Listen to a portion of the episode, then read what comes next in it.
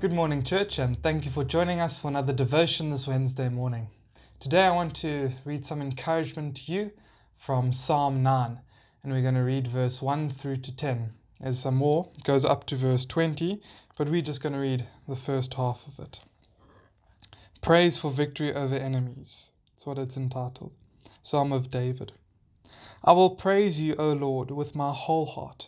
I will tell of you all your marvelous works. I will be glad and rejoice in you. I will sing praises to your name, O Most High. When my enemies turn back, they shall fall and perish at your presence, for you have maintained my right and my cause.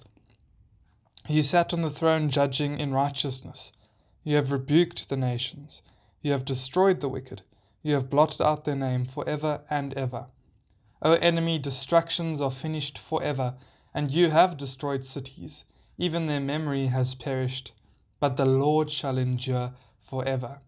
He has prepared his throne for judgment. He shall judge the world in righteousness, and he shall administer judgment for the peoples in uprightness. The Lord will also be a refugee for the oppressed, a refuge in times of trouble. And those who know your name will put their trust in you, for you, O Lord, have not forsaken those who seek you. What a wonderful piece of encouragement that we can read today. We might be facing obstacles and whatever it might be. But the main thing is we can just, as David starts, tell of God's, all God's marvelous works, all of his wonderful things, and sing praises to his name. That's the first and foremost. All these things happen afterwards, yes, but David begins the psalm saying, I will praise you with my whole heart. And what does praise him with your whole heart means? It means your whole heart, not just all of your heart, but your heart in terms of where it's at. You praise him when you're happy, you praise him when you're sad, when you're worried, when you're anxious, when you're excited. That's praising him with your whole heart. Whatever condition your heart is in, you're praising him with your whole heart.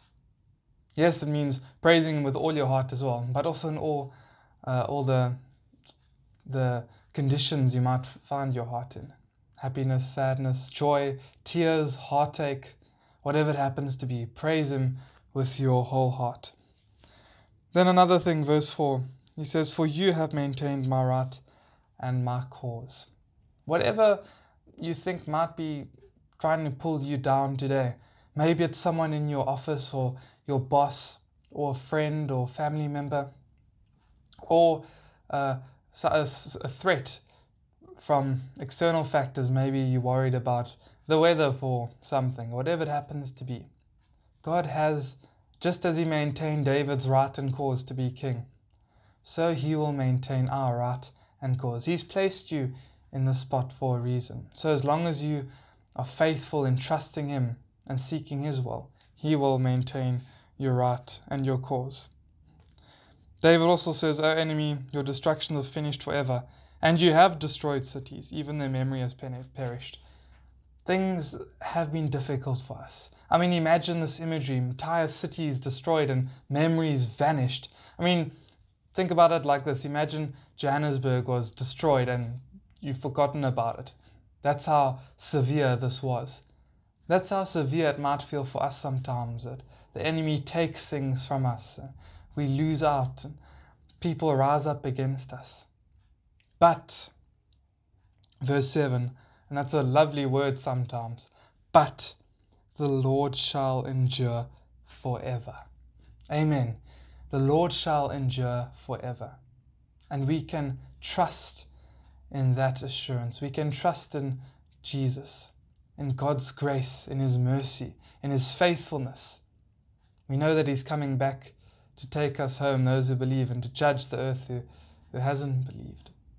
We can trust in God because He endures forever. And then the last little bit the Lord will also be a refuge for the oppressed, a refuge in times of trouble. For those who seek Him, those who know your name will put their trust in you. If we are seeking the Lord, if we are genuinely, earnestly, truthfully seeking the Lord, we will want to sing of his praises. We will want to sing praises to his name and tell of his marvelous works. In fact, it's not just we want to, there's no alternative but to declare his marvelous works. There's no other alternative. If we know who the Lord is, truthfully, honestly, and earnestly, we have to sing of his marvelous works and sing praises to his name and give him all the glory forever and ever. So, may you be encouraged by that Psalm 9, and uh, you can carry on reading up to verse 20, but there's a piece of good stuff that you can take with you today. Amen. Let's pray. Lord Jesus, thank you for your word this morning. Uh, thank you for opening our, our ears and our hearts to what you have spoken to us. Thank you that you endure forever and that whatever you know can come against us or enemies who destroy cities, we know that you are still in control and that you have the victory forever and ever. You are great and awesome in power and mighty and marvelous. Your works are marvelous and we want to sing praises to your name, O Father. We want to just bow on our knees and say, You are awesome in power, awesome in might and deed and truth and word. And all creation cries out to you. You are amazing, and there's no one else like you, Father. We just want to sing your praises forever and ever, for you are good. There's no one good but you.